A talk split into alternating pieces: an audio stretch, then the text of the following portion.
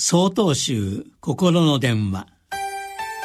今週は「お釈迦様からのアドバイス」と題して福島県法寿寺中野航海さんのお話です。12月8日はお釈迦様がお悟りを開かれた日。各地の修行道場ではそれをたたえる浄土会と呼ばれる法要が行われます。6年間に及ぶ修行の末に悟りを開かれたお釈迦様ですが実は一度苦行と呼ばれる大変厳しい修行を行い命を失いかけたことがありました。この方法では自身の求める答えにたどり着くことはできない。そう考えたお釈迦様は疲弊した体を癒し菩提樹の下で静かに座禅修行に打ち込んだと伝えられています。時に私たちは結果を求めるがあまりに自分自身の心や体に無理を強いることがあります。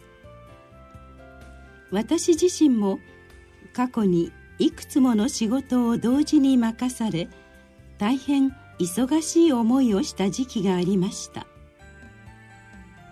必死に働き何とか作業を終えることはできたのですが心身ともに疲れ果てていた私は体調を崩ししばらく寝込んでしまった経験があります。仕事のためとはいえ体を壊してしまっては意味がないと。私はその時感じました。お釈迦様は修行に対する心構えを琴の弦に例えて弟子に説きました。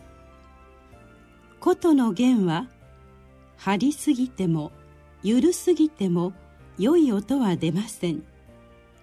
緩い弦は締め直せばきれいな音が出ます。しかし強く張りすぎて切れてしまった弦では二度と音を鳴らすことはできません。私たちの心と体もこれと同じだということを忘れてはなりません。緩すぎず張りすぎずどちらか一方に偏ることなく生きていくことを説く仏教の教え。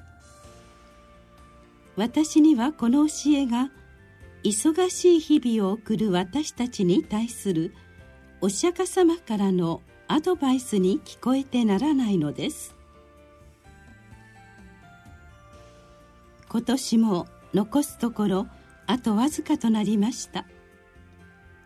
年の瀬というものは忙しくまた体調を崩しやすい時期でもあります。